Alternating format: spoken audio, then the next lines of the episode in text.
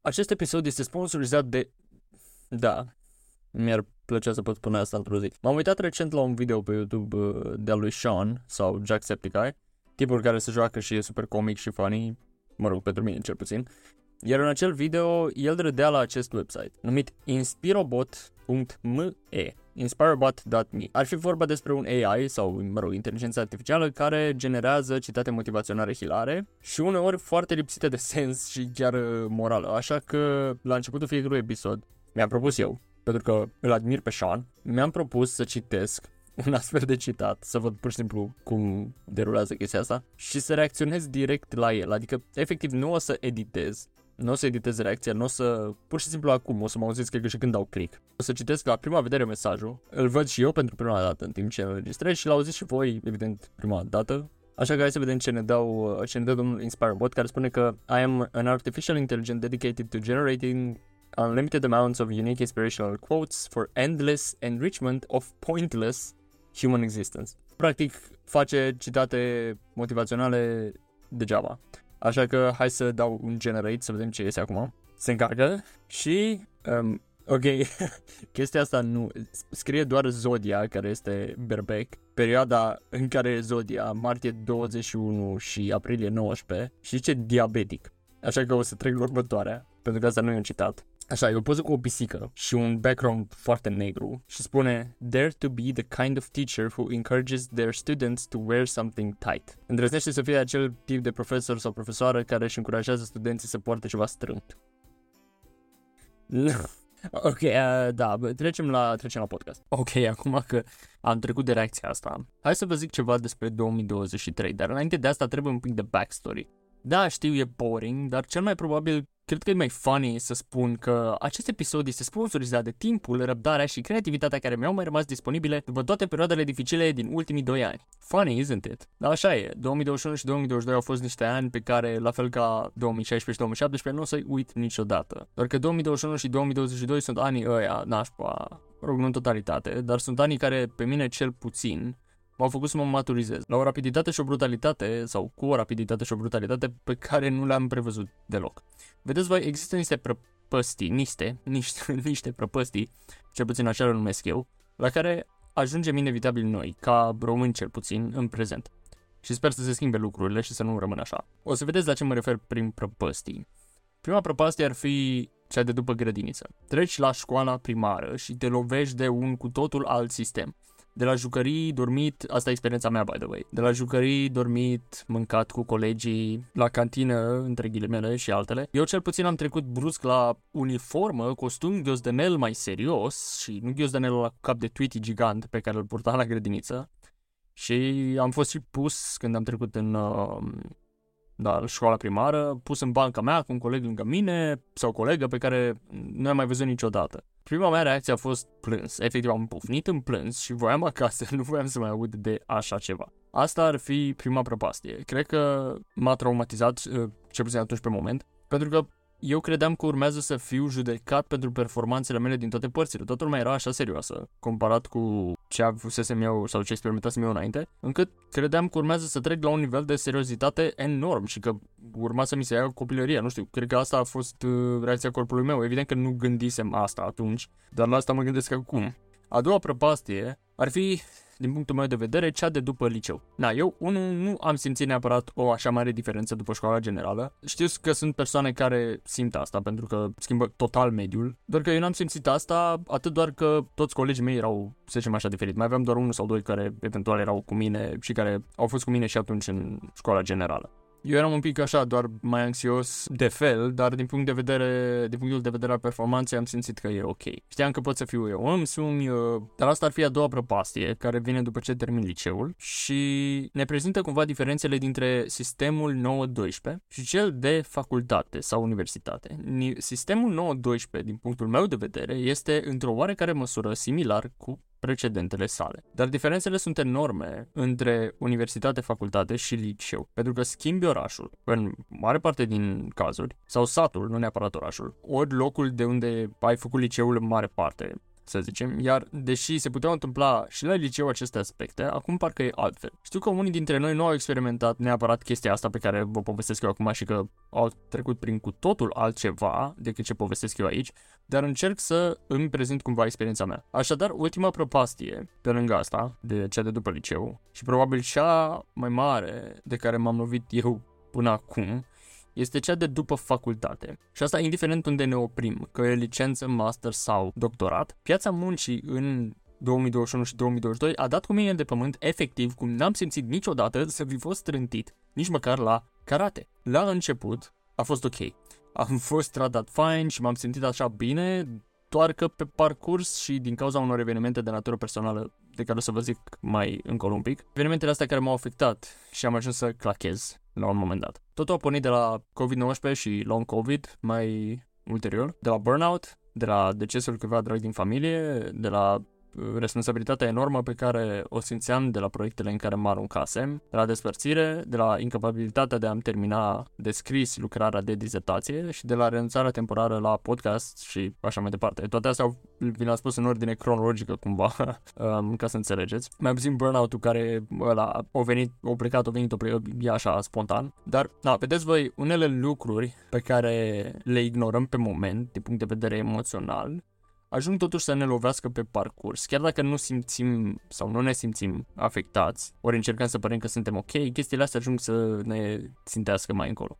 Pentru că atunci când realizezi, spre exemplu, că persoana aceea dragă cu care vorbeai zilnic indiferent care e aceasta, nu mai este efectiv deloc lângă tine sau că virusul pe care l-ai avut în 2020 încă trage de tine cu unele afecțiuni, iar burnout-ul, din cauza tuturor implicațiilor, pune capac, ajungi să cazi în plasa întunecată a gândurilor negre. Și am fost acolo, nu e fain deloc și nu zic asta ca să, you know, attention seeker or something like this, dar tot ce vă pot împărtăși este că de fiecare dată când îmi, nu știu, când îmi iau așa un, sau când îmi apărea un trigger emoțional și care mi-aducea aminte de una dintre perioadele acelea grele, simțeam cumva în cap, asta e un feeling pe care îl aveam atunci când un trigger mi se activa și era unul din la nașpa, simțeam în cap, asta era lucru pe care ne simțeam și auzeam un fâșii din asta ca la TV-urile alea vechi, care aveau acel sunet static, știți, pure ceea de pe ecran, cu punctele alea albe și negre și sunetul ăla de static. Chestia asta o aveam eu în cap constant și efectiv mă scotea din minți. Ajungeam să plâng, să nu mai suport și uh,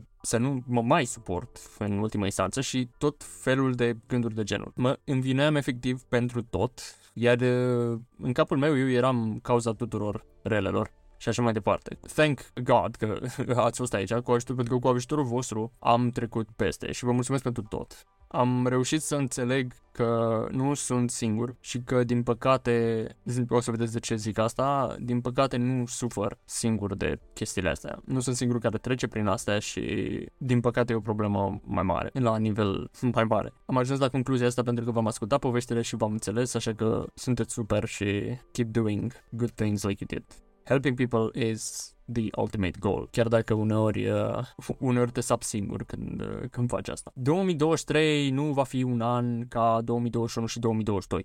Acest an este special din mai multe puncte de vedere. Știu, la fel ziceam și în orice alt an ever, dar acum sunt setat să schimb eu personal chestiile în bine. Și totul pornește de la optimism. Pentru că asta e primul pas pe care o să-l fac, sincer. Așa acum cu pumnul în masă, dar nu pot pentru că o să-mi pice telefon. Da, registrez de pe telefon. Mereu am fost precaut. Mereu am încercat să iau măsuri preventive înainte ca ceva să mi se întâmple pentru a nu suferi. Practic, am încercat să am control asupra oricărei chestii pe care o fac sau care mi se întâmplă sau care urmează să mi se întâmple, sau care nici măcar nu mi se va întâmpla ever. Ah, așa că în 2023, whatever happens, happens. Stoicismul, care pentru unii e o practică nu foarte ok, pentru unii e, pe mine cel puțin m-a adus într-o oarecare măsură, dar și faptul că am fost literalmente secat de energie și de emoții la un moment dat. Deci stoicismul plus asta, plus faptul că am ajuns efectiv la punctul în care am zis că nu mai pot. De la asta a pornit schimbarea. Hai să vă zic acum câteva chestiuțe mici, micuțe așa, pe care eu le-am făcut și care poate vă vor ajuta și pe voi sau vă pot ajuta și pe voi să vedeți altfel lucrurile. În situațiile în care, să zicem, lumea sau karma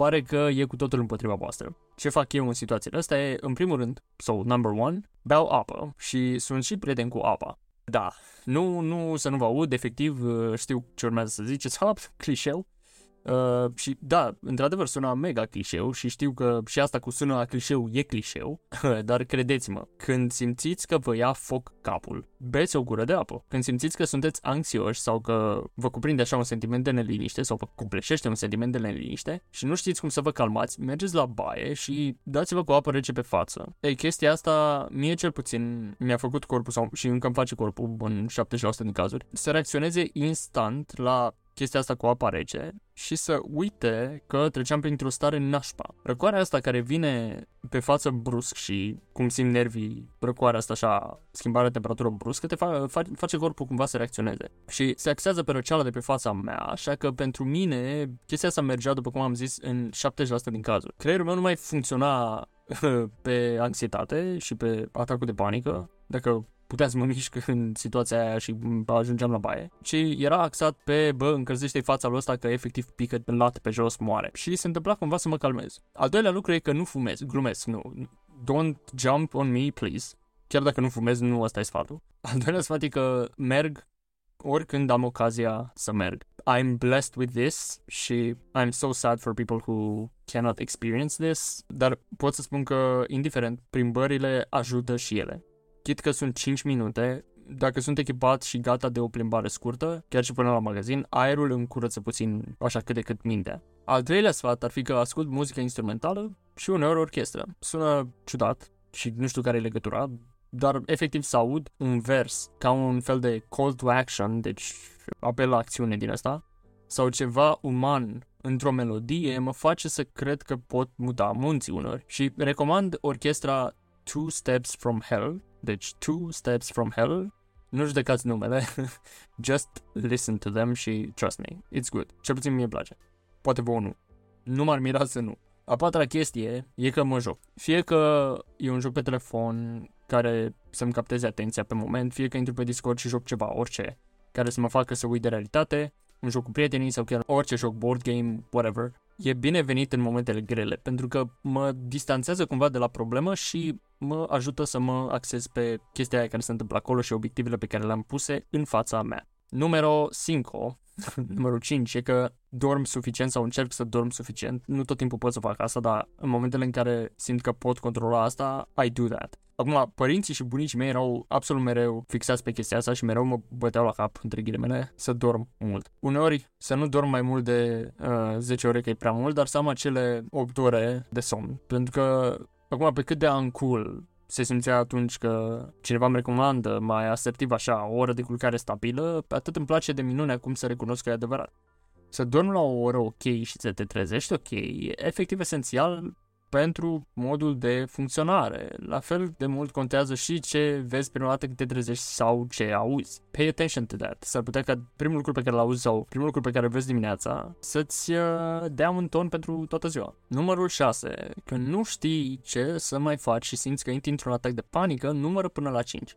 Astea nu sunt sfaturi, by the way, nu sunt uh, psihoterapeut sau ceva de genul ăsta, dar vă zic chestiile care funcționează și care au funcționat la mine. Am numărat până la 5 pe degete așa, să ating degetele de la mână cu cealaltă mână, evident, wow. Dar în cazul în care nu funcționează, încercați să găsiți rapid lucruri care sunt în ordinea asta, roșii, oranj, galben, lucruri galben, lucruri galbene, verzi, albastre, indigo și sau violet, pentru că culorile curcubeului chiar te pot ajuta în situații de genul și revenirea la realitate prin culori e o terapie în sine pentru mine, cel puțin. Ceea ce mă duce la punctul 7, care mă face să vă spun că e, uneori mă ajută să și desenez sau să citesc ceva. Deci nu fac prea asta, nu fac prea asta, nu fac asta prea des, dar am observat că mă ajută mult când toate celelalte nu sunt eficiente. Iar ultimul lucru pe care încă n-am apucat să-l fac chiar atât de des, dar am reușit totuși într-un final, uh, mai mult decât o făceam înainte, e să apelez la voi. Așadar că simt că nu mai pot. Încerc să nu țin suferința asta în mine și să explodez mai târziu. Așa că ușor, ușor încerc să vorbesc despre asta cu persoanele pe care le consider complet de încredere. Și vă sătuiesc să încercați și voi să faceți asta. Iar dacă nu merge niciuna dintre astea pentru voi, evident, go see someone. Vedeți un specialist în domeniu dacă puteți. Așa, ca să ne apropiem un pic și de finalul ăsteia, ar mai fi și alte sfaturi de genul oricum, dar astea sunt momentan cele pe care eu le practic cel mai des și care mi-au venit în minte să vi le spun. But back to 2023, acesta e un an care, cel puțin pentru Timișoara, va fi plin cu evenimente și vorba cuiva va fi o caracatiță de evenimente. Așadar, puteți veni liniștiți aici să vizitați orașul dacă aveți posibilitatea și dacă vă permite timpul. And please hit me up when you do so, because I'd love to show you around. Timișoara e orașul meu de suflet până la urmă. Cât despre personalitate și comportament, eu cel puțin voi uh, aborda următoarele filozofii în 2023. Dacă îmi permiteți să le numesc așa, filozofii, mă rog. Că am sărit acum de la vizitat Timișoara la filozofii, ca să vă dați seama. Back to me, știi? și poate sună brusc și random, dar uh, nu voi lăsa să mă afecteze lucrurile pe care nu le pot controla. De exemplu, reacțiile celorlalți la lucrurile de care eu nu sunt responsabil sau implicat, sau în care nu sunt implicat direct atât self-body shaming-ul, de exemplu, o să-l las deoparte, dar și în general îl voi șterge complet din creierul meu și vreau să învăț să mă apreciez mai mult pentru cine sunt și ce vreau să fac. Obviously, taking care of my health. Dar sănătatea mentală și timpul liber sunt niște non-negociabile și o să fie non-negociabile în 2023, cel puțin acum. Chiar dacă nu stau extraordinar de punct de vedere financiar, o să încerc pe cât posibil să pun prim, pe primul loc sănătatea mentală. We all need a break sometimes and this system is clearly going to change soon. Și vedem lucrurile astea și în studii și în practici, deci și în teorie și în practică le vedem în Marea Britanie, le vedem în Suedia, le vedem și la noi, doar că ai noștri, în fine, că se lucrează mai puțin, deci se dă timp liber mai mult. Lucru care crește productivitatea, believe it or not, uh, și cumva compensează pentru ziua aia în plus pe care o